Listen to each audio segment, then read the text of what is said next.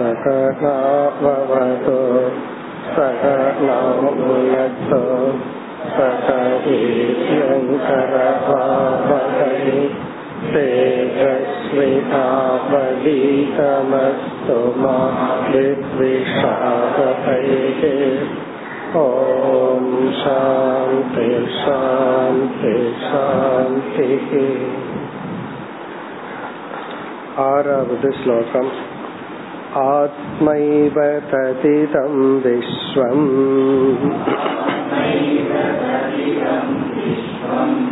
सृज्यते सृजति प्रभुः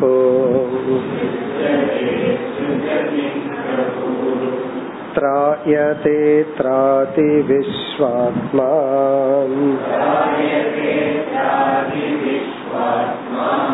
ह्रियते हरदीश्वरः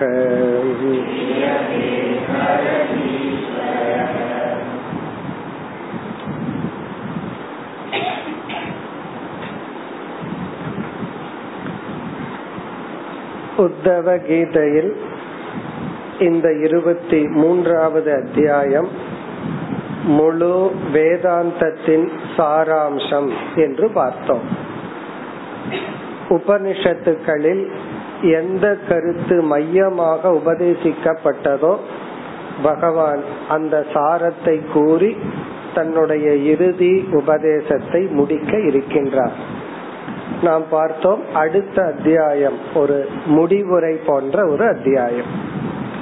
இதில் முதல் ஒன்பது ஸ்லோகங்களில் பிரம்ம சத்தியம் ஜெகன் மித்தியா என்ற கருத்தை பகவான் நிலைநாட்டுகின்றார்.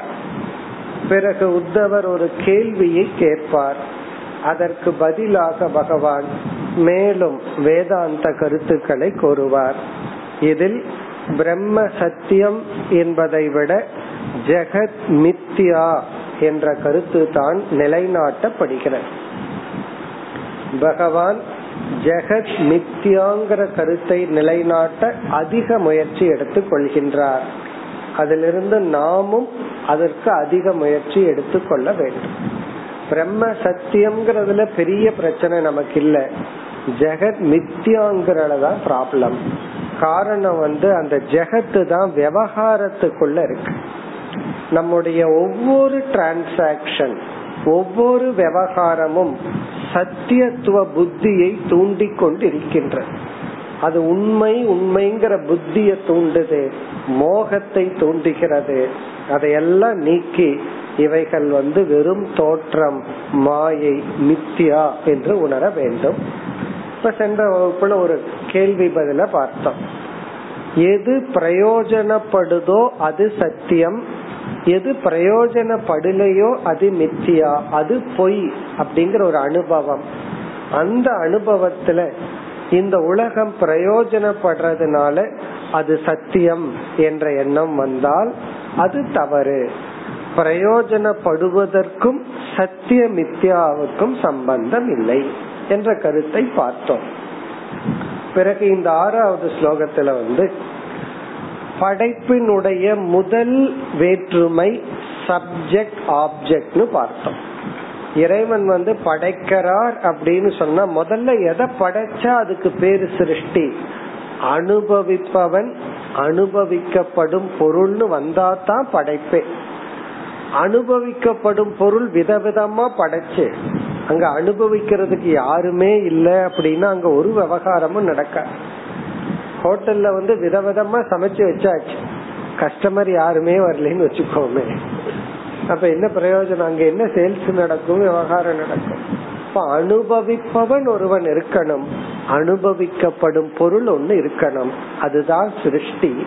இப்ப சிருஷ்டியினுடைய first basic principle subject object இனி இந்த சிருஷ்டிய நெகேட் பண்ணணும்னா இந்த சிருஷ்டிய நிராகரிக்கணும்னா என்ன பண்ணி ஆகணும்?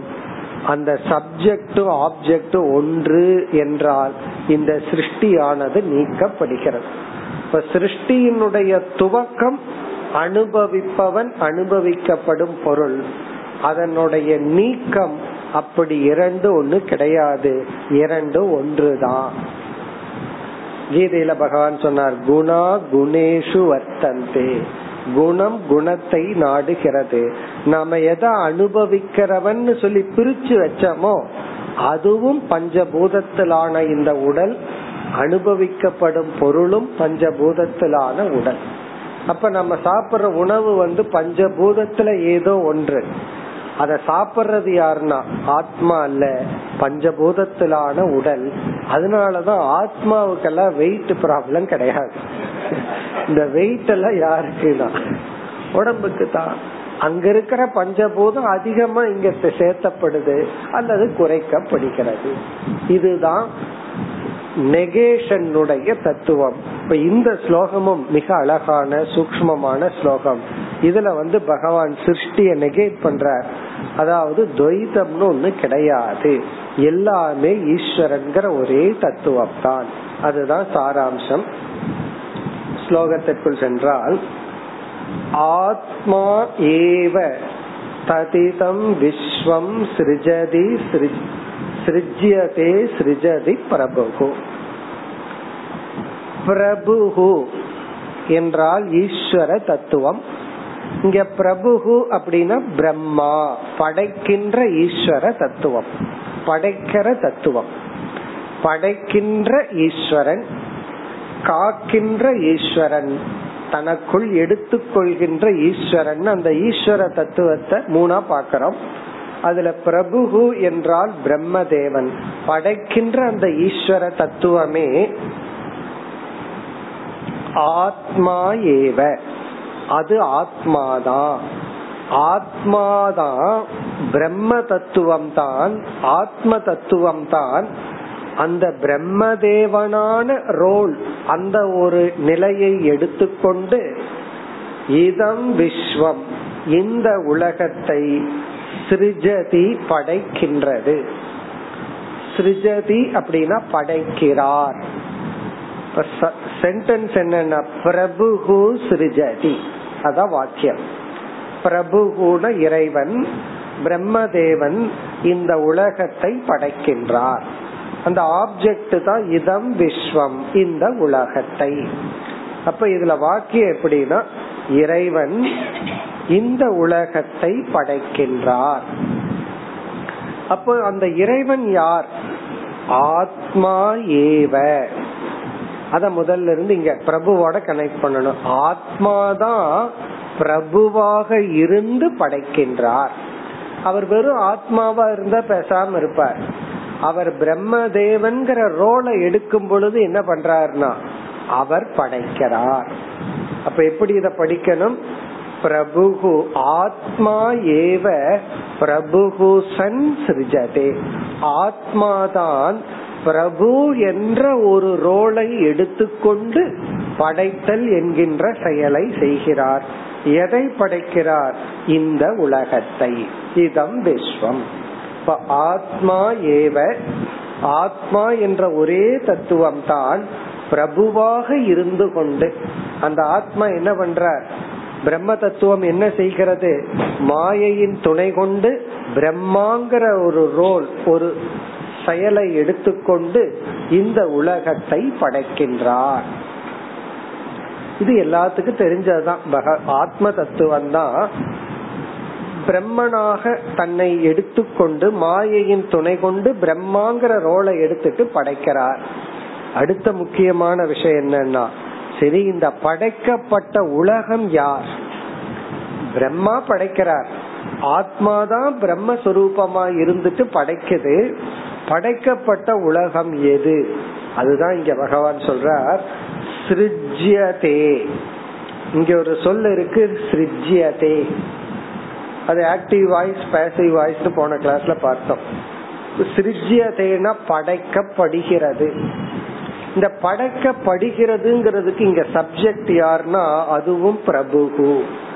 அந்த பிரபுதான் தானே படைக்கப்படுகிறார்.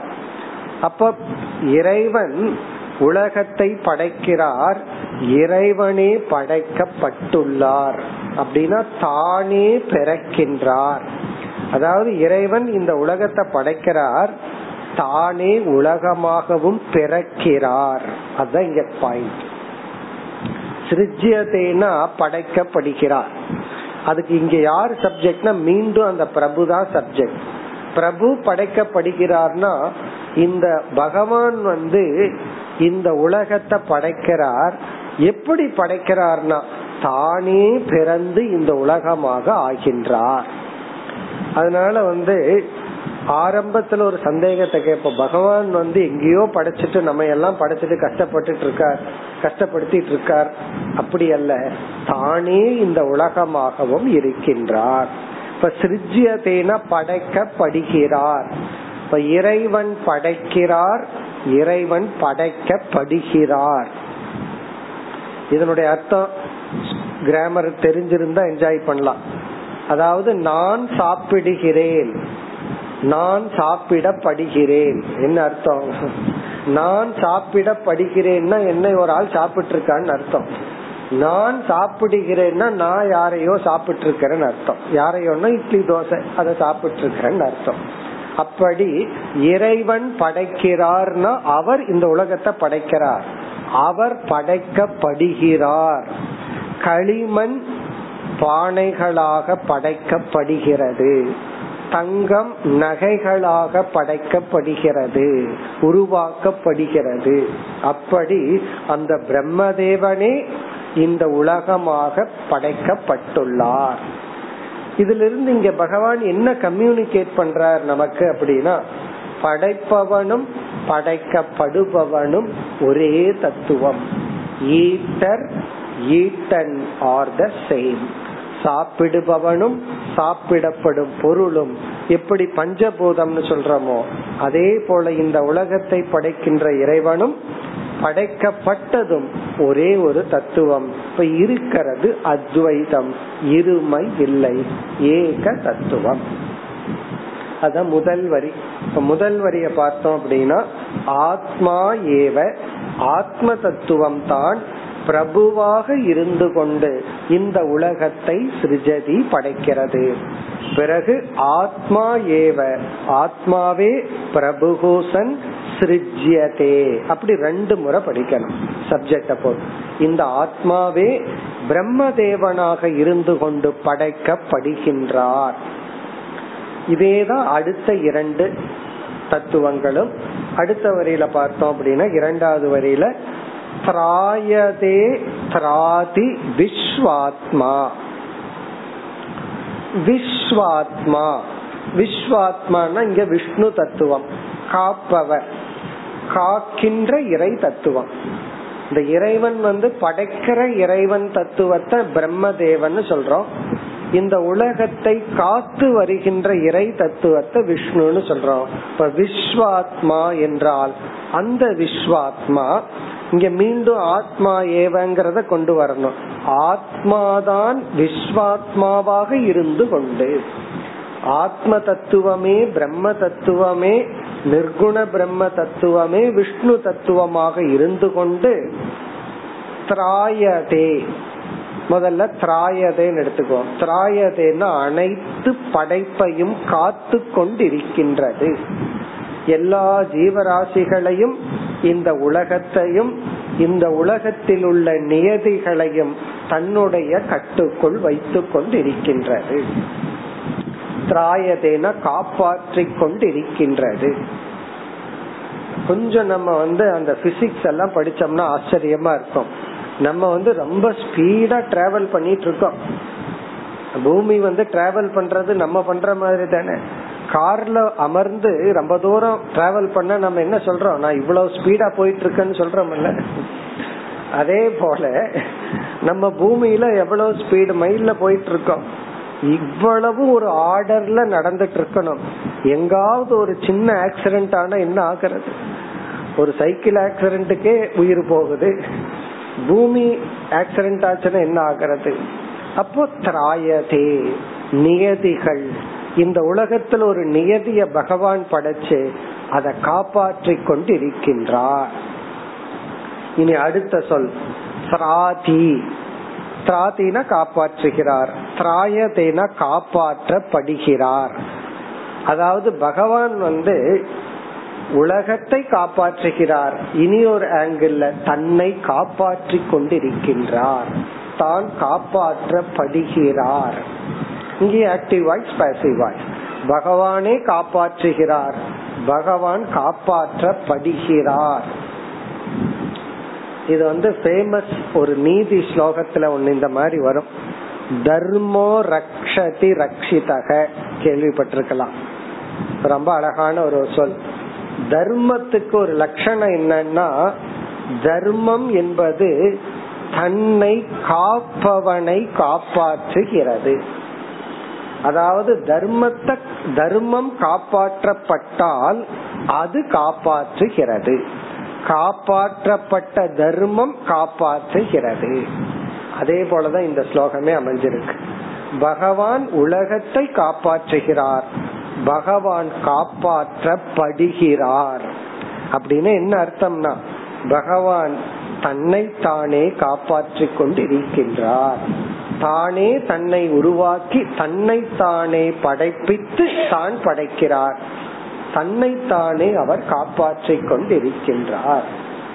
இந்த பக்தன் வந்து ஒரு ஸ்டேஜ்ல எப்படி பகவானிடம் சரணடையணும்னா முதல்ல இறைவா என்ன காப்பாத்து அப்படி இப்படின்னு எல்லாம் போராடிட்டு கடைசியில நான் யாரு?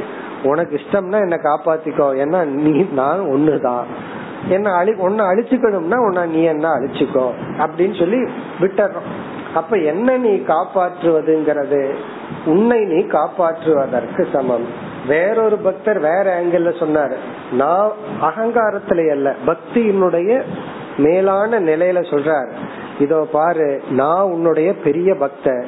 உன் பக்தனை காப்பாத்தணும்னு என்ன காப்பாத்திக்கோ? எனக்கு இதுக்கு சம்பந்தம் இல்லை.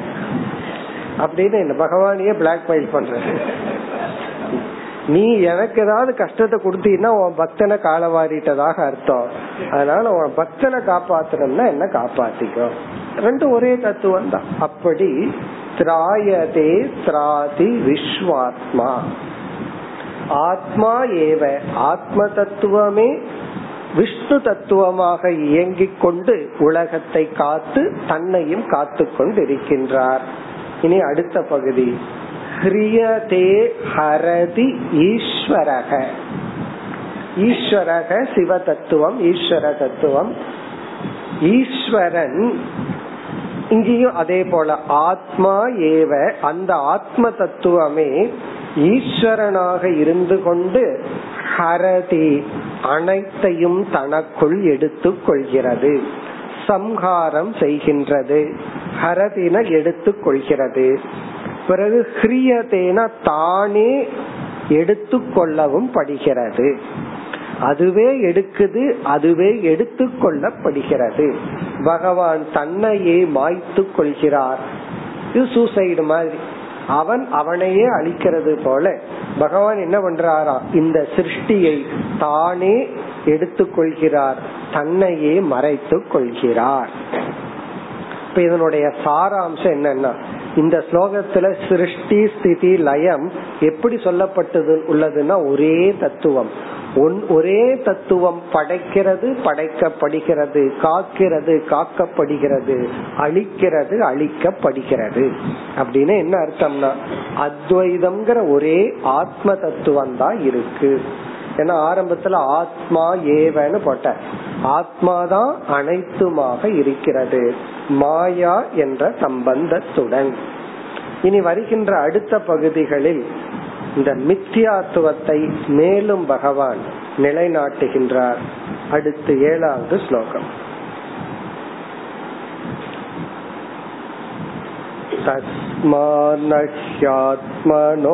तस्मान्नह्यात्मनोऽन्यस्मात्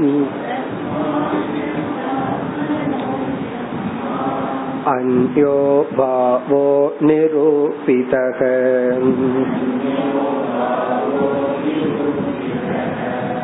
निरूपितेयं त्रिविधा निर्मूला भातिरात्मनि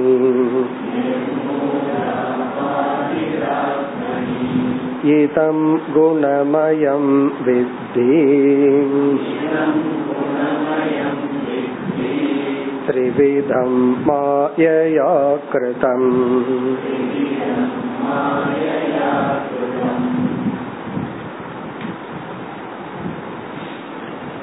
தஸ்மாத் ஆகவே ஆகவே என்றால் சென்ற ஸ்லோகத்தில் விளக்கிய தத்துவத்தின்படி அல்லது விளக்கியதன்படி. தஸ்மாத் ஆகவே ஆத்மனக அந்யஸ்மாத் அந்யக பாவக நகி நிரூபிதக. ஆகவே ஆத்மனக அந்யக பாவக. அஸ்மாத். ஆத்மாவை காட்டிலும் வேறு இருக்கின்ற ஒரு தத்துவம். அந்யக பாவகனா எக்ஸிஸ்டிங் பிரின்சிபல் ஆத்மாவை தவிர ஆத்மாவுக்கு வேறாக இண்டிபெண்டா சுயமா இருக்கின்ற ஒரு தத்துவம் நகி நிரூபிதக நிரூபிக்கப்படவில்லை. எஸ்டாப்ளிஷ் செய்யப்படவில்லை. ஆத்மனக அந்யஸ்மாத் அந்யக பாவக. ஆத்மாவிடமிருந்து வேறாக தனித்து வேறு ஒரு தத்துவம் இருப்பதாக நகி நிரூபிதக நிரூபிக்கப்படவில்லை. இட் இஸ் நாட் ப்ரூவ்ட் அப்படின்னு பகவான் சொல்ற இத கேட்ட உடனே நம்ம மனசுல என்ன தோணும்? இல்லையே நமக்கு உலகம்னு ஒண்ணு இருக்கே சாஸ்திரமே சிருஷ்டி நல்லா ஒண்ணு சொல்லி இருக்கே சாஸ்திரத்துல சிருஷ்டி பேசப்பட்டிருக்கு அப்ப சாஸ்திரமே ஆத்மாவுக்கு வேறாக சிருஷ்டின்னு ஒரு தத்துவத்தை நிரூபிச்சிருக்கும் பொழுது இல்லைன்னா சாஸ்திரம் ஏன் பேசணும் சிருஷ்டின்னு ஒண்ணு இல்லைன்னா? இப்படி எல்லாம் பண்ணும்போது எப்படி நிரூபிக்கப்படவில்லைன்னு சொல்கிறீர்கள்? அது மட்டுமல்ல நம்முடைய அனுபவத்திலையும் இருக்கு. அப்ப நமக்கு என்ன சந்தேகம் வருது? அனுபவத்திலையும் சிருஷ்டி இருக்கு. சாஸ்திரத்திலையும் நிரூபிக்கப்பட்டுள்ளதே. அது அடுத்த பகுதியில் இரண்டாவது வரியில். நிரூபிதா எம் திரிவிதா. திரிவிதான்னா ஆத்தியாத்மிக ஆதி பௌத்திக ஆதி தெய்வீகம் என்றெல்லாம் சாஸ்திரத்துல தானே சொல்லப்பட்டிருக்கு. வேதாந்தம் படிக்க வந்தா நம்ம என்ன சொல்றோம்? உனக்கு மூன்று இடத்திலிருந்தெல்லாம் தடை வரும். உன்னிடத்திலிருந்தும் சூழ்நிலையிலிருந்தும் தேவதைகளிடமிருந்தும் எல்லாம் சொல்லி இப்படி மூன்று விதமான பிரபஞ்சம். யாரு சொல்றா? நமக்கு ஏதோ லோக்கல்ல தான் தடை வரும் நினைச்சிட்டு இருப்போம். ஆனா சாஸ்திரம் வந்து கண்ணுக்கு தெரியாத தேவதைகள் எல்லாம் உனக்கு தடை பண்ணுவார்கள்னு சொல்லி இருக்கு இப்ப சாஸ்திரம் தான் கண்ணுக்கு தெரியாத லோகம் இருக்குன்னு சொல்லுது. இந்த லோகம் இருக்குன்னு எல்லாம் சொல்லி இருக்கு பிறகு என்னுடைய அனுபவமும் இந்த உலகம் இருக்குன்னு இருக்கு. அதனால இங்க வந்து நிரூபிதான்னா ப்ரூஃப் பண்ணப்பட்டிருக்கே. எப்படி திரிவிதா? மூன்று விதமான உலகங்கள் இருக்கே என்றால் அதற்கு பதில் சொல்றார் ஆத்மனி பாதி. இது ஆத்மாவில் வெறும் காட்சியாக உள்ளது. இத இந்த உலகம் எல்லாம் இருக்குன்னு நீ சொல்றையே அல்லது சாஸ்திரமும் சொல்லி இருக்கே அதெல்லாம் ஆத்மனி பாதி பாதின வெறும் தோற்றம். ஆத்மாவிடம் இவை தோற்றமாக உள்ளது. சரி அதற்கென்று ஒரு சாரம் இருக்கான்னா நிர்மூலா. நிர்மூலாகனா அதற்கு மூலம் கிடையாது. அதற்கு ஒரு மூலம் ஆதாரம் இல்லை. காணல் நீரை போல. காணல் நீருக்கு ஒரு நீர் ஆதாரமாக இல்லை. இவைகளெல்லாம் ஆத்மனி பாதி ஆத்மாவிடம் வெறும் காட்சியாக உள்ளது தோற்றமாக உள்ளது. இதெல்லாம் பொய் தான் அப்ப இந்த இடத்துல என்ன சொல்றார் பகவான்? சாஸ்திரத்துல சிருஷ்டிய பத்தி சொல்லி இருக்குன்னா சாஸ்திரம் சிருஷ்டியை நிலைநாட்ட சிருஷ்டியை பற்றி பேசவில்லை. அந்த சிருஷ்டியை நீக்க சிருஷ்டியை பற்றி பேசி உள்ளது ஏன் அது சாஸ்திரம் அதை பத்தி பேசணும்னா நாம சிருஷ்டி இருக்கும்னு நினைச்சிட்டோம். நம்ம எண்ணத்தை சாஸ்திரம் கடன் வாங்கி கொண்டு அதை எடுத்து அனுவாதம் செய்து நீக்குகின்றது. எதை போல? உங்களுக்கே தெரியும். குரு வந்து அந்த பாம்பு கயிறு அப்படின்னு உபதேசம் செய்யும் பொழுது குருவோட விஷன்ல பாம்பே கிடையாது. பாம்பையே பார்க்காத குரு ஏன் பாம்புன்னு சொல்லணும்னா சிஷ்யனுடைய பார்வையை எடுத்துக்கொண்டு அவர் நீக்குகின்றார். அதுதான் இங்கு சொல்லப்படுகிறது. நிரூபிதா இயம் திரிவிதா. சாஸ்திரத்தினால பேசப்பட்ட சிருஷ்டியும் அனுபவத்தினால நிரூபிக்கப்பட்ட இந்த சிருஷ்டியும் நிர்மூலாபாதி. அது அசாரமாக இருந்து கொண்டு ஆத்மாவிடம் விளங்கி கொண்டிருக்கின்றது. சரி இதற்கெல்லாம் மெட்டீரியல் காஸ் என்ன? இதுக்கெல்லாம் ஆதாரம் என்ன? அடுத்த வரியில் சொல்கின்றார். இதம் குணமயம் வித்தி. திரிவிதம். இந்த மூன்று விதமான சிருஷ்டி குணமயமாக ஹே உத்தவா அறிந்து கொள் வித்தி உத்தவா குணமயம். சத்வரஜஸ்தமஸ் என்ற குணமயமாக அறிந்து கொள் சரி இந்த குணம்தான் எங்கிருந்து வந்தது? மாயையா கிருதம் மாயையா கிருதம் மாயையினால் செய்யப்பட்டதாக அறிந்து கொள் திரிவிதம். இந்த மூன்று விதமான பிரபஞ்சமும் மூன்று விதமான குணங்களாக மாயையினால் செய்யப்பட்டதாக அறிந்து கொள் ஏன்னா மாயையே மூன்று குணஸ்வரூபம். அந்த மூன்று குணஸ்வரூபமான மாயையிலிருந்து இந்த உலகம் ஆத்மாவிடம் வெறும் காட்சியாக தோற்றமாக உள்ளது. இப்படியெல்லாம் கூறி நீ அடுத்த இரண்டு ஸ்லோகத்துல வந்து பகவான் தன்னுடைய உரைய கன்க்ளூட் பண்ண போற ஆகவே ஒரு ஞானி ஒரு வைஸ் மேன் இப்படி இருக்க வேண்டும்னு சொல்ல போகின்றார் அடுத்த ஸ்லோகம் எட்டாவது ஸ்லோகம் एतत् विद्वान्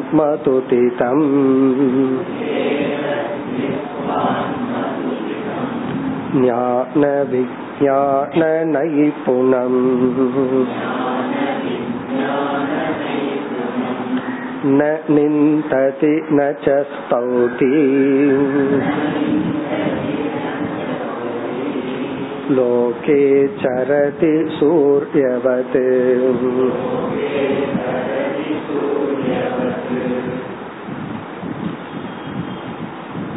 ஏதத் மத் உதிதம் வித்வான் ஏதத் இந்த மத் உதிதம். என்னால் உபதேசிக்கப்பட்ட தத்துவத்தை வித்வான் அறிகின்ற ஞானி. மத் உதிதம் அப்படின்னா என்னால் இதுவரை உபதேசிக்கப்பட்ட. இந்த அத்தியாயத்துல சொன்ன ஏழு ஸ்லோகம் அல்லது உத்தவருக்கு என்ன சொல்லலாம்? முழு உத்தவர். இதுவரைக்கும் நான் உனக்கு எவ்வளவோ சொல்லி இருக்கேன் அதெல்லாம் பகவான் கன்க்ளூட் பண்றார். மதுதிதம் வித்வான். ஹம்ச கீதைன்னு ஒரு இடத்துல அப்படி பல இடங்கள்ல ஆத்ம தத்துவம் உபதேசிக்கப்பட்டுள்ளது. அந்த என்னுடைய உபதேசத்தை அறிகின்ற ஞானி இந்த உபதேசத்தை மீண்டும் விளக்கிறார். நான் செய்த இந்த உபதேச அறிவு இருக்கே அது எப்படிப்பட்டது? ஞான விஞ்ஞான நைபுணம். நைபுணம் அப்படின்னா நிஷ்டா என்று பொருள். நிஷ்டை. நிபுணன் அப்படிங்கிற சொல் இதுல இருந்து தான் வந்தது அவர் பெரிய நிபுணர் அப்படின்னு சொல்றோம்ல நைபுணம். நிபுணர் அப்படின்னு சொன்ன என்ன? தேர்ச்சி பெற்றவர் அர்த்தம். நிபுணர் அப்படின்னு சொன்ன என்ன? அதுல கலை கண்டவர். அதுல வந்து முழுமையாக தேர்ச்சி பெற்றவர் நிலை பெற்றவர். அவரைத்தான் நிபுணர்னு சொல்லுவோம். ஒன்னும் தெரியாம அறகுறையா தத்து புத்துன்னு இருக்கிறவர் நிபுணர்னு சொல்ல மாட்டோம். எந்த ஃபீல்ட் எடுத்துட்டாரோ அதுல நிஷ்டை அடைஞ்சிட்டா நிபுணர்னு சொல்லுவோம். அதனால நைபுணம்னா நிஷ்டா. என்ன நிஷ்டை இது?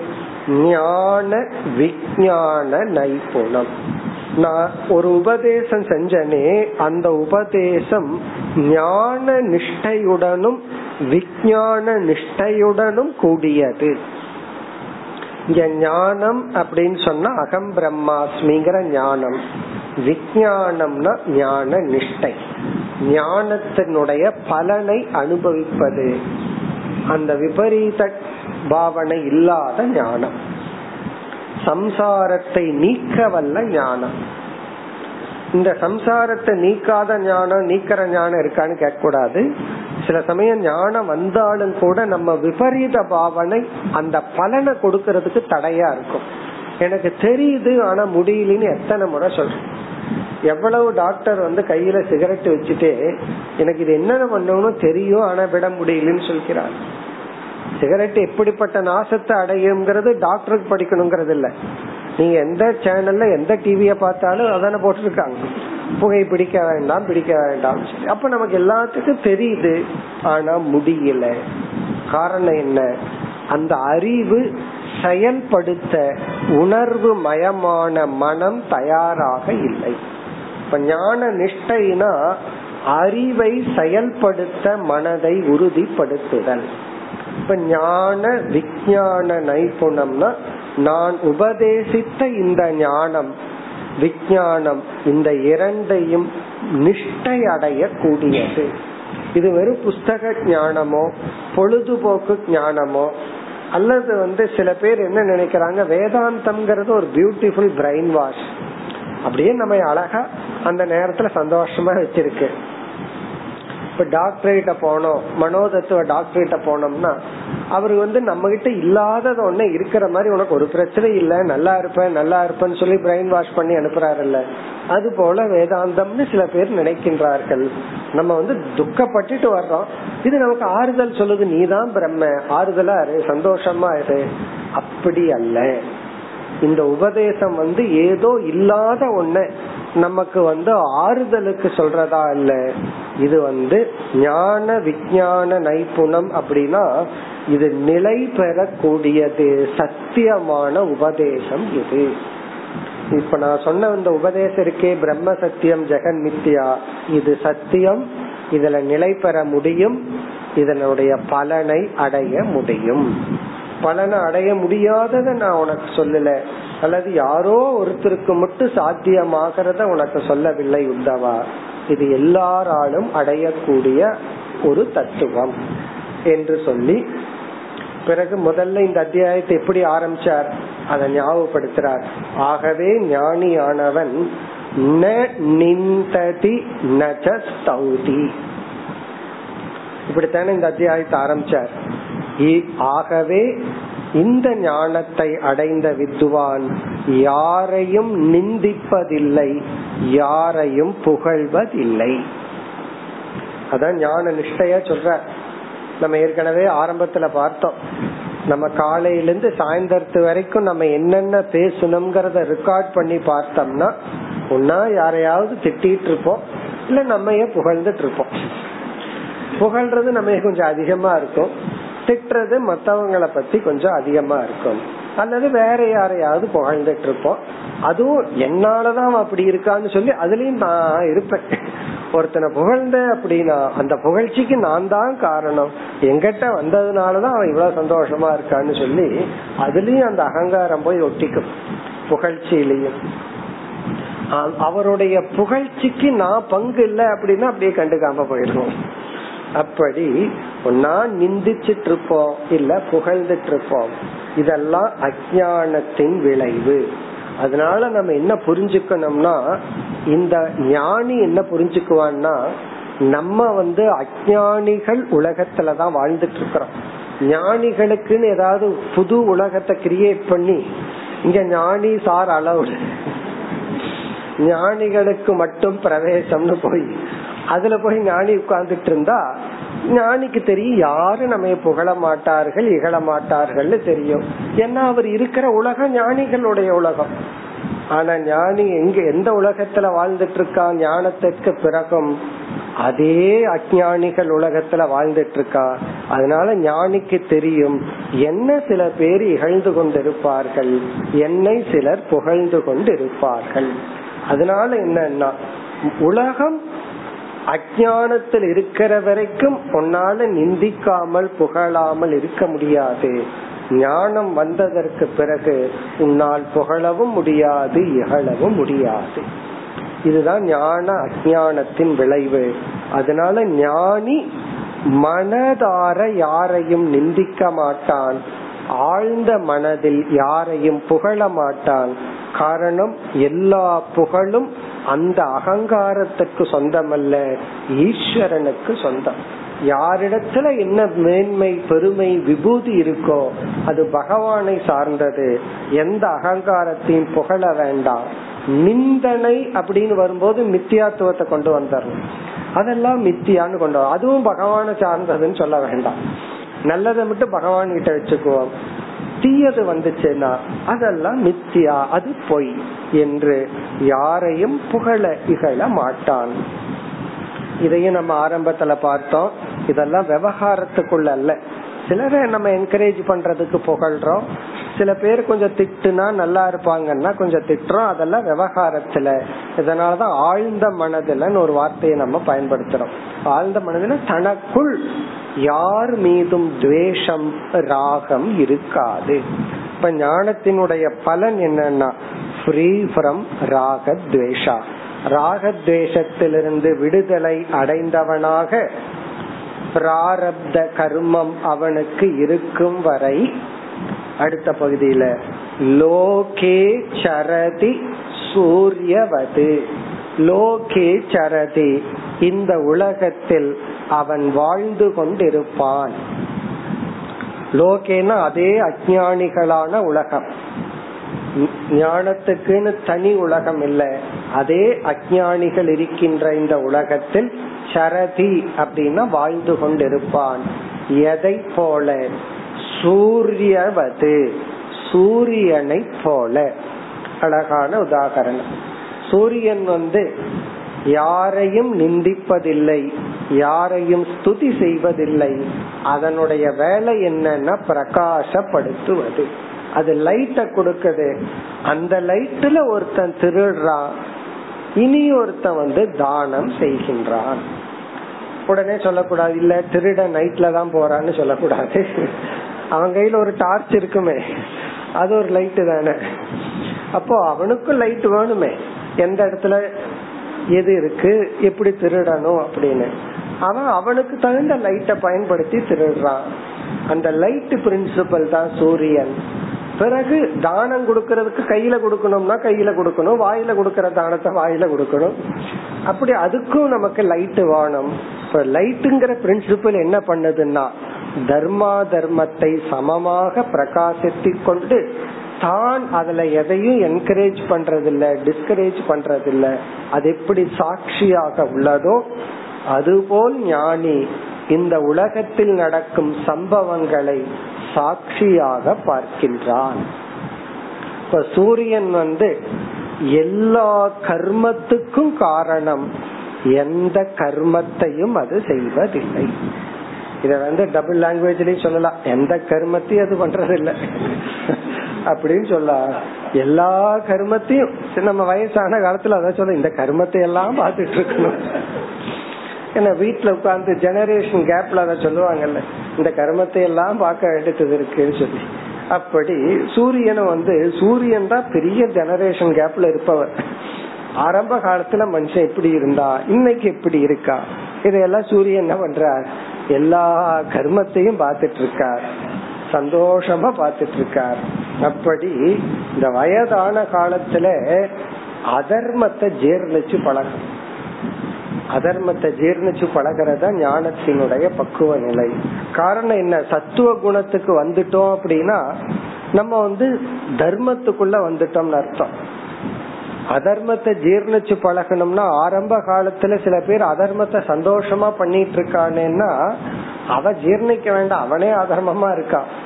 பிறகு குணம் மாற மாற அவன் சத்துவத்துக்கு வந்துடுறான். அதர்மத்தை நீக்கி பிறகு நம்மை சுற்றி நடக்கின்ற அதர்மத்துல நமக்கு சக்தி இல்லை என்றால் நம்ம அதை பார்த்து பழக வேண்டும். அதுக்காக அதை அனுமதிக்கிறோம்னு அர்த்தம் அல்ல அதனால நம்ம டிஸ்டர்ப் ஆகாம இருக்கணும். அதான் இங்க சொல்ற. ஞானி இந்த தத்துவத்தை உணர்ந்தவன் என்ன செய்ய வேண்டும்? அவன் அனைத்தையும் வேடிக்கை பார்க்கின்றார். அதனால நமக்கு வந்து நிதித்தியாசனத்துல ஒரு நிதித்தியாசனம் வந்து முக்கியமான நிதித்தியாசனம். சாட்சி பாவம். சாட்சி பாவம்னா எதை சாட்சியா பாக்கிறது தர்மா தர்மத்தை. தர்மத்தையும் அதர்மத்தையும் சாட்சியாக பார்த்து பழகுதல். அதுவும் நம்ம சுத்தி நடக்கிற தர்மங்கள். அதை ஜீர்ணிச்சிட்டோம் அப்படின்னா நாம இருக்கிற இடம் மோக்ஷம் ஜீர்ணிக்கல அப்படின்னா சொர்க்கலோகத்துல போய் நம்ம உட்கார வச்சாலும் இந்திரன் இப்படி பண்றான் வாயு இப்படி பண்றான் அக்னி தேவன் இந்த தப்பு பண்றான் அப்படின்னு சொல்லிட்டு ஏன்னா அவங்களும் ஏதாவது தப்பு பண்ணிட்டு இருப்பாங்க. எப்ப பார்த்தாலும் இந்திர டான்ஸையே பாத்துட்டு இருக்கான்னு கோவம் வந்துடும் இப்ப குழந்தைகளை பார்த்து எப்ப பார்த்தாலும் டிவி பாக்குறாங்கன்னு கோவம் வர்றது போல அங்கேயும் போய் எப்ப பார்த்தாலும் லைவ் ப்ரோக்ராம பாத்துட்டு இருக்காங்கன்னு கோவம் வந்துடும் அப்புறம் என்னன்னா சம்சாரம் தான் அப்படி இந்த சம்சாரம் அப்படின்னா நான் அக்செப்டன்ஸ் அல்லது ரிஜெக்ஷன் எதையாவது ரிஜெக்ட் பண்ணோம்னா மைண்ட் டிஸ்டர்ப் ஆகுது. எல்லாத்தையும் ஏற்றுக்கொண்டால் மனதுல துயரத்துக்கான காரணம் இல்லை என்று இந்த நான் உபதேசித்த மித்தியா சத்தியம்ங்கிற தத்துவத்தை உணர்ந்த ஞானி எதையும் நிந்திப்பதில்லை எதையும் ஸ்துதி செய்வதில்லை எதையும் போற்றுவதில்லை எதையும் தூற்றுவதில்லை.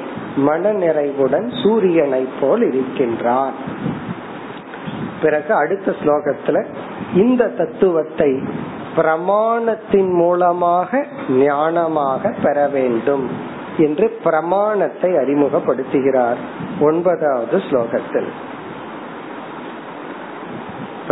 प्रत्यक्षेणानुमानेन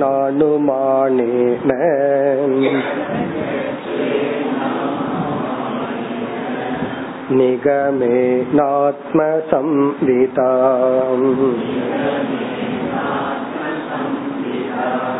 आद्यन्तवत सज्ञात्वा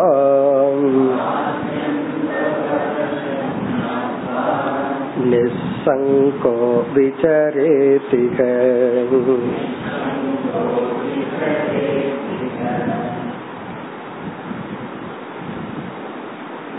எந்த ஒரு அறிவையும் அந்த அறிவுக்குரிய கருவியின் மூலமாக நாம் பெற்றால்தான் அந்த அறிவில் நமக்கு அறிவு என்ற விஸ்வாசம் ஏற்படும். அது சரியான அறிவா இருந்தாலும் அது சரியான மீன்ஸிலிருந்து பெற்றிருந்தால் அந்த அறிவுல சந்தேகம் வராது உறுதி இருக்கும். அந்த எண்ணத்துக்கே அறிவுங்கிற ஸ்டேட்டஸ கொடுப்போம். அப்படி இல்லை என்றால் நமக்கு சந்தேகம் இருந்துட்டே இருக்கும். ஒண்ணு இல்ல லேட்டஸ்ட் ரயில்வே டைம் டேபிள் வந்திருக்கு. இதெல்லாம் அந்த காலத்து எக்ஸாம்பிள் இப்ப எல்லாம் எங்க டைம் டேபிள் வருது எல்லாம் நெட்ல பாத்துக்கிறாங்க. இப்ப யாரோ ஒரு நண்பர் சொல்றாரு இந்த ட்ரெயின் இந்த டைம் நீங்க போகுது அப்படின்னு சொல்லி. இந்த அறிவு வந்து இவருக்கு வந்துருது. ஆனாலும் சந்தேகம் இருக்கலாம். அவர் கரெக்டா சொல்லியிருக்கலாம் தப்பா சொல்லியிருக்கலாம் அல்லது பழைய ஆறு மாசத்துக்கு முன்னாடி சொல்லி இருக்கலாம் அப்போ அவர் வார்த்தையில சொல்லிட்டு கொஞ்சம் டவுட்டா சொல்லி இருக்கிறாருன்னு வச்சுக்குவோமே. அப்ப நமக்கு அந்த அறிவுல சந்தேகம் இருந்துட்டே இருக்கு. உடனே நம்ம என்ன பண்றோம்? நெட்டை ஓபன் பண்ணி அந்த டைம் டேபிள பாக்கிறோம் லேட்டஸ்ட் இன்னைக்கு அப்டேட் பண்ண டைம பாக்கிறோம் உடனே நமக்கு அறிவு வந்து விடுகிறது. அப்ப நம்ம வெரிஃபை பண்ணி எந்த ஷோர்ஸ்ல இருந்து அறிவை அடையறமோ அடைய வேண்டுமோ அதிலிருந்து அடைஞ்சதுக்கு அப்புறம் அவரே வந்து சொன்னாலும் நம்ம உறுதியா இருப்போம். இப்ப அவருடைய வார்த்தையிலிருந்து கேக்குற அறிவு வந்து அவர் ரயில்வே டிபார்ட்மெண்ட்ல இருந்து வந்து சொல்லல. அவர் ஏதோ அவர் அனுபவத்துல சொல்றார். அப்ப அது சரியான அறிவை கொடுக்கும் கருவி அல்ல. இப்ப அறிவை கொடுக்கும் கருவியிலிருந்து அறிவு வந்துட்டா அந்த அறிவை யாரால அசைக்க முடியாது. அதத்தான் இந்த ஸ்லோகத்துல பகவான் சொல்றார். இந்த மித்தியா அப்படிங்கிற ஒரு அறிவு இருக்கே. அதை எந்தெந்த ஷார்ட்ஸ்ல இருந்தெல்லாம் நீ பெற்று நீ உறுதிப்படுத்தி கொள்ள வேண்டும். இந்த ஸ்லோகத்துல பகவான் வந்து நான்கு ஷார்ட்ஸ் சொல்ற. நான்கு விதமான பிரமாணத்திடமிருந்து நீ இந்த அறிவை பெற வேண்டும் நிலைப்படுத்த வேண்டும். ஆக்சுவலி ஒன்னே போதும். இருந்தாலும் நாலு சொல்ற. சில பேர் வந்து நாலஞ்சு இடத்துல விசாரிப்பாங்க தெரியுமோ? அது போல. நாலஞ்சு இடத்துல ஒரு பொருளை வாங்கணும்னா அவங்க ஒரு அஞ்சு கடை ஏறி இறங்கி விசாரிச்சு அதுக்கப்புறம் தானே முடிவு செய்கிறார்கள். ஒரு பொருளுக்கே இவ்வளவு தேவைப்படுதுன்னா பிரமாணம் தேவைப்படுதுன்னா அல்லது ஒரு மாத்திரையை சாப்பிடணும் ஒரு மருந்து சாப்பிடணும்னா அதை சாப்பிட்ட நாலு பேர் கேட்பாங்க. உனக்கு வேலை செஞ்சுச்சா? உனக்கு வேலை செஞ்சுச்சா ஏன்னா நமக்கு வேலை செய்யணும் அல்ல அதுக்காக. அப்படி பகவான் நான்கு பிரமாணங்களை இந்த ஸ்லோகத்தில் கூறி இவைகள் மூலமாக ஜெகத்தினுடைய அனித்தியத்துவம் நித்தியத்துவத்தை நீ உறுதி செய்து கொள்ள வேண்டும். என்னென்ன பிரமாணம்? ஃபர்ஸ்ட் பிரத்யக்ஷேன. பிரத்யக்ஷம்னா உன்னுடைய அனுபவத்துல நீ பார் எந்த பொருளும் சாஸ்வதமாக நிலையாக இல்லை. நாம ஏதாவது ஒரு பொருளை பிறந்த நாளிலிருந்து இன்று வரை அழியாத பொருளை பார்த்திருக்கிறோமா? அப்படின்னா கிடையாது. மாறாத அழியாத பொருளை நம்ம பார்த்ததே இல்லை. காரணம் என்னன்னா பாக்குற கண்ணே பாக்குற மனசே மாறிக்கொண்டு அழிந்து கொண்டு விரிக்கிறது அப்போ பிரத்யக்ஷ பிரமாணம் மித்தியாங்கிறத நிலைநாட்டாத போதிலும் பிரத்யக்ஷம் எதை நிலைநாட்டுதுன்னா எந்த ஒரு ஹேது மித்தியாவை நிலைநாட்டுமோ அதை நிலைநாட்டு. என்னன்னா எதற்கு தோற்றமும் முடிவும் உள்ளதோ அது அனித்தியம் அது மித்தியா. இத பிரத்யக்ஷம் காட்டி கொடுக்கு. ஏன்னா பார்க்கறது எல்லாமே தோற்றமும் முடிவுக்கு உட்பட்டதான் நம்ம பார்க்கிறோம். அதனாலதான் முண்டகோபனிஷத்துல பரீட்சலோகான் கர்மசிதான். இந்த உலகத்தை ஆராய்ச்சி செய்து அனுபவத்தின் துணை கொண்டு ஆராய்ச்சி செய்துன்னு சொல்லப்பட்டது. இப்ப பிரத்யக்ஷேன பிரத்யக்ஷ பிரமாணத்தின் மூலமாக இந்த உலகம் தோன்றுகிறது மாறுகிறது அழிகிறது. அனைத்து பொருள்களினுடைய தோற்றம் இடைநிலை அழிவு இதை உணர்ந்து கொண்டு. எல்லாத்துக்குமே ஒரு டைம் இருக்கிறது நமக்கு தெரிகிறது. எல்லாத்துக்குமே டைம் இருக்கு. இத பிரத்யக்ஷன் மூலமாக தெரிந்து கொண்டு. அடுத்தது அனுமானேன. யூகித்தலும் அனுமானத்தின் மூலமாகவும். என்ன சிலதெல்லாம் நம்மளுடைய காலகட்டத்துல அந்த அழிவை பார்க்க முடியாது. ஒரு என்ஜினியர் பில்டிங் கட்டி நூறு வருஷம் இருக்கும்ட்டு போயிருவார். நம்ம பார்க்க முடியாத அந்த அழிவை நம்ம பேரம் பேத்திய தான் பார்ப்பார்கள். அப்ப நம்ம அந்த பில்டிங்கினுடைய அழிவை பார்க்காட்டியும் நம்ம என்ன பண்றோம்? அனுமானத்தின் மூலமாக அந்த அழிவை உணர்ந்து கொள்கின்றோம் புரிந்து கொள்கின்றோம். இப்ப அனுமானேன அனுமானத்தின் மூலமாக இது ஒரு காலத்தில் தோன்றினால் ஒரு காலத்தில் அழிந்தாக வேண்டும். எதற்கெல்லாம் தோற்றம் உண்டோ அதற்கெல்லாம் அழிவுண்டு அப்படின்னு சொல்லி இந்த உலகத்தில் இருக்கிற பொருள் மட்டுமல்ல என்னென்னலாம் படைப்பு இருக்கோ லைட் இயர்ஸ் கேலக்சின்னு எதோ சொல்றமே அனைத்தையும் நம்ம அனுபவத்துல பார்க்க முடியாது. அனுமானத்தினால் அனித்தியத்துவத்தை ஆத்தியந்த வத்துவத்தை உணரலாம். அடுத்தது மூன்றாவது பிரமாணம் நிகமேன. நிகமகன வேதாந்த பிரமாணம் வேதம் சாஸ்திர பிரமாணம். சாஸ்திர பிரமாணத்தின் மூலமாகவும். பிரம்ம சத்தியம்ங்கிறத நம்ம சாஸ்திரத்துலதான் தெரிஞ்சு கொள்ள முடியும். அந்த பிரம்ம சத்தியம்னு சாஸ்திரத்துல தெரிஞ்சிட்டு ஜெகன் மித்தியாங்கிறதையும் சாஸ்திரத்தின் துணை கொண்டுதான் தெரிஞ்சுக்கிறோம். அதனால நிகமேன இந்த வேதத்தின் மூலமாகத்தான் சொர்க்கம் பிரம்மலோகம் பித்ருலோகம் நரகம் போன்ற லோகம் இருக்கிறது எல்லாம் தெரிஞ்சுக்கிறோம்.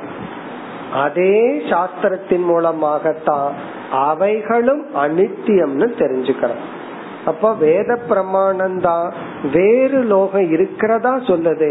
அதே வேத பிரமாணம் அவைகள் அனித்தியம் என்றும் சொல்கிறது. இப்ப நிகமேன என்பது மூன்றாவது பிரமாணம் சாஸ்திர பிரமாணம். அதாவது இவங்க கிட்ட இருந்தெல்லாம் நீ வந்து ஹெல்ப் எடுத்துக்கன்னு பகவான் சொல்ற சாஸ்திரத்திலிருந்து உதவி எடுத்துக்கொண்டு அது சொல்ற வார்த்தைகளை வச்சு உலகத்தின் மித்தியாத்துவத்தை புரிஞ்சுக்கோ. உன்னுடைய அனுபவத்தை கொஞ்சம் ஆராய்ச்சி பண்ணா உனக்கு இதனுடைய நிலையாமை தெரியும். பிறகு கொஞ்சம் யோசிச்சு யூகித்து தர்க்கத்தின் துணை கொண்டும் உலகத்தின் அனித்தியத்துவத்தை உணர்ந்து கொள். பிறகு நான்காவது பிரமாணம் என்ன? என்றால் ஆத்ம சம்பிதா ஆத்ம சம்பிதா என்ற நான்காவது பிரமாணம் வந்து ஞானிகள். ஞானிகளினுடைய அனுபவமே ஒரு பிரமாணம். ஆத்ம சம்விதா அப்படின்னா ஞானத்தை அடைந்தவர்களுடைய கூற்று. ஒரு ஞானி சொன்னா அது உண்மை. அதாவது வித்வத் பிரத்யக்ஷம்னு சாஸ்திரத்துல சொல்வார்கள். வித்வத் பிரத்யக்ஷம்னா ஞானிக்கு அது பிரத்யக்ஷம். நமக்கு அது லட்சியம். அஜானிகளுக்கு லட்சியம். ஞானிகளுக்கு அது அனுபவம். மோக்ஷம் அப்படிங்கறத அனுபவிச்சிருந்தா தான் யாராவது மோட்சத்தை அடைஞ்சா அடைஞ்சிருந்தா தான் நான் வந்து மோட்ச சாஸ்திரத்தை பயன்படுத்துவேன்னு ஒருத்தர் சொல்றாங்கன்னு வச்சுக்கோமே. அப்ப நம்ம என்ன பிரமாணம் கொடுக்கறது? ஞானியத்தான் பிரமாணமா கொடுக்கணும். இதை அடை அறிந்து பயனடைந்தவர்கள் தான் பிரமாணம். அப்ப ஆத்ம சம்விதா என்றால் ஞானிகளினுடைய வாழ்க்கையை பிரமாணமாக வைத்து கொண்டு அதுதான் நமக்கு சாஸ்திரத்துல ஸ்ரத்தையையும் கொடுக்கும். இந்த சாஸ்திரம் வந்து இப்படிப்பட்ட பலனை கொடுக்கும் அப்படின்னு வந்து நமக்கு எப்படி நம்பிக்கை வரும்? அந்த பலனை நம்ம அனுபவிக்கல. பலனை அனுபவிக்காம இத பயன்படுத்தணும். இல்ல பலனை அனுபவிச்சுட்டு பயன்படுத்துறேன்னு சொல்றாருன்னு வச்சுக்கோமே.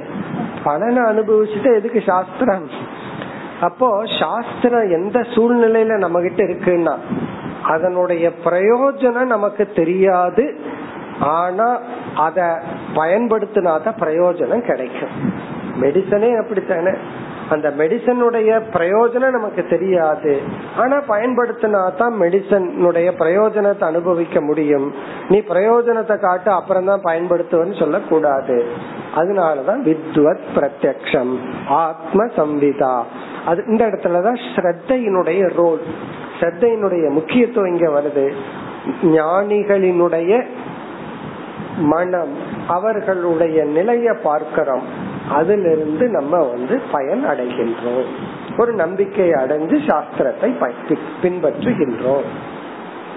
பிறகு இரண்டாவது வரியில் முதல் வரியில நாலு பிரமாணத்தை சொல்லிட்டார். பிரத்யக்ஷ அனுமான நிகம ஆகம அல்லது வேதாந்த வித்வத் பிரத்யக்ஷம் ஞானி. ஆத்யந்தவத் அசத் ஞாத்வா. இந்த எல்லா பிரமாணத்துக்கும் இருக்கிற ஒரு முக்கியமான ஒரு லாஜிக்க சொல்றார். ஆதி அந்தவது எது ஆதியும் அந்தமும் கூடியதாக உள்ளதோ? ஆதீன பிறப்பு தோற்றம். அந்தம்ன முடிவு அழிவு. ஆத்யந்தவத். எந்த ஒன்றுக்கு ஆதியும் அந்தமும் உள்ளதோ அதை அசத் ஞாத்துவா மித்யாவாக அறிந்து கொண்டு. இதெல்லாம் நம்ம பல முறை படிச்சிருக்கிறோம். பானை அப்படிங்கிற ஒரு தத்துவம் இருக்கு. அதற்கு ஒரு ஆதி இருக்கு அந்தம் இருக்கு. இப்ப களிமண் சத்தியம் பானை மித்தியா. ஏன் பானை மித்தியான்னு சொல்றோம்? அதுக்கு ஒரு தோற்றமும் முடிவும் இருப்பதனால். பானையினுடைய அடிப்படையில களிமண் சத்தியம். ஏன்னா பானைக்கு தோற்ற முடிவு இருக்கு களிமண்ணுக்கு தோற்ற முடிவு இல்லை. அதனால பானைக்கு களிமண் சத்தியம். அதுபோல இந்த பிரபஞ்ச ஆதி அந்தவத். அதனால படைக்கப்பட்ட அனைத்தும் அசத் ஞாத்வா. அசத் என்று உணர்ந்து அறிந்து. இங்க ஞாத்துவான்னா அறிந்து. அதுக்கு லாஜிக் என்னன்னா ஆதி அந்தம். இந்த ஆதி அந்தம்ங்கிற தத்துவத்தை நான்கு பிரமாணத்தின் மூலமாகவும் தெரிந்து கொண்டு அனுபவத்துல பாரு எல்லாத்துக்கும் ஆதி அந்தம் இருக்கு தோற்ற முடிவு இருக்கு. யூகித்து பார்த்தேனாலும் தோற்ற முடிவு இருக்கு வேதாந்த சாஸ்திரமும் ஆதி அந்தத்தை பற்றி பேசுகிறது. அனைத்து படைப்புக்கும் ஆதி அந்தத்தை சாஸ்திரம் சொல்லுது. ஞானியும் அப்படியே உபதேசிக்கின்றார். ஞானி வந்து என்னுடைய சரீரம் வந்து அப்படியே இருக்குன்னு சொல்லல. அவரும் சொல்லுவார் என்னுடைய உடலும் மனமும் ஆதி அந்தத்துன்னு கூடியதுதான். அப்படின்னு சொல்லி நான்கு பிரமாணங்களிலும் ஆதி அந்தவத்துவம்ங்கிறத ஒரு கீயா பயன்படுத்தி ஒரு சாவியா பயன்படுத்தி ஞாத்துவா. என்ன? அசத் ஞாத்துவா பொய் என்று உணர்ந்து நிசங்கக அனைத்து பொருள்களிடத்திலும் உறவுகளிடத்திலும் பற்றை விட்டவனாக. நிசங்கக அசங்கக சன் எந்த பொருளிடத்திலும் பற்று அற்றவனாக. நம்ம ஏன் பற்ற விடணும்? காரணம் அந்த பொருள் அனித்தியம். அது நிலை இல்லை. அது நிலையா இருக்கிறதா இருந்தா தாராளமா பற்று வைக்கலாம். அது நிலை இல்லை. மரணத்துக்குட்பட்டது மாற்றத்துக்குட்பட்டது. ஆகவே நிசங்ககன் ஈக விச்சரேத்.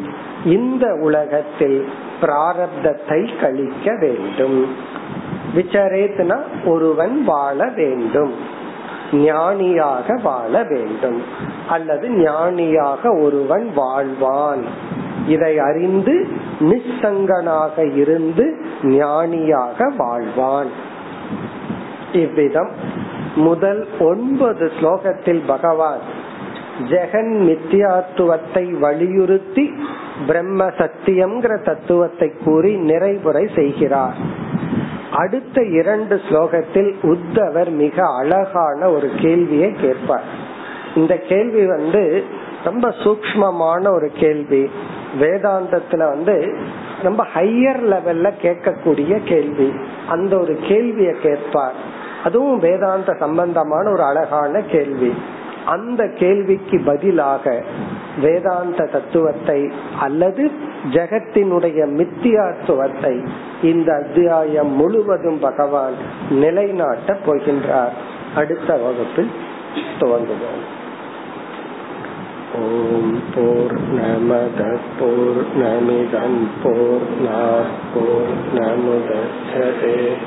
पूर्णस्य पूर्णमादाय पूर्णमेवावशिष्यते ॐ शान्ति शान्ति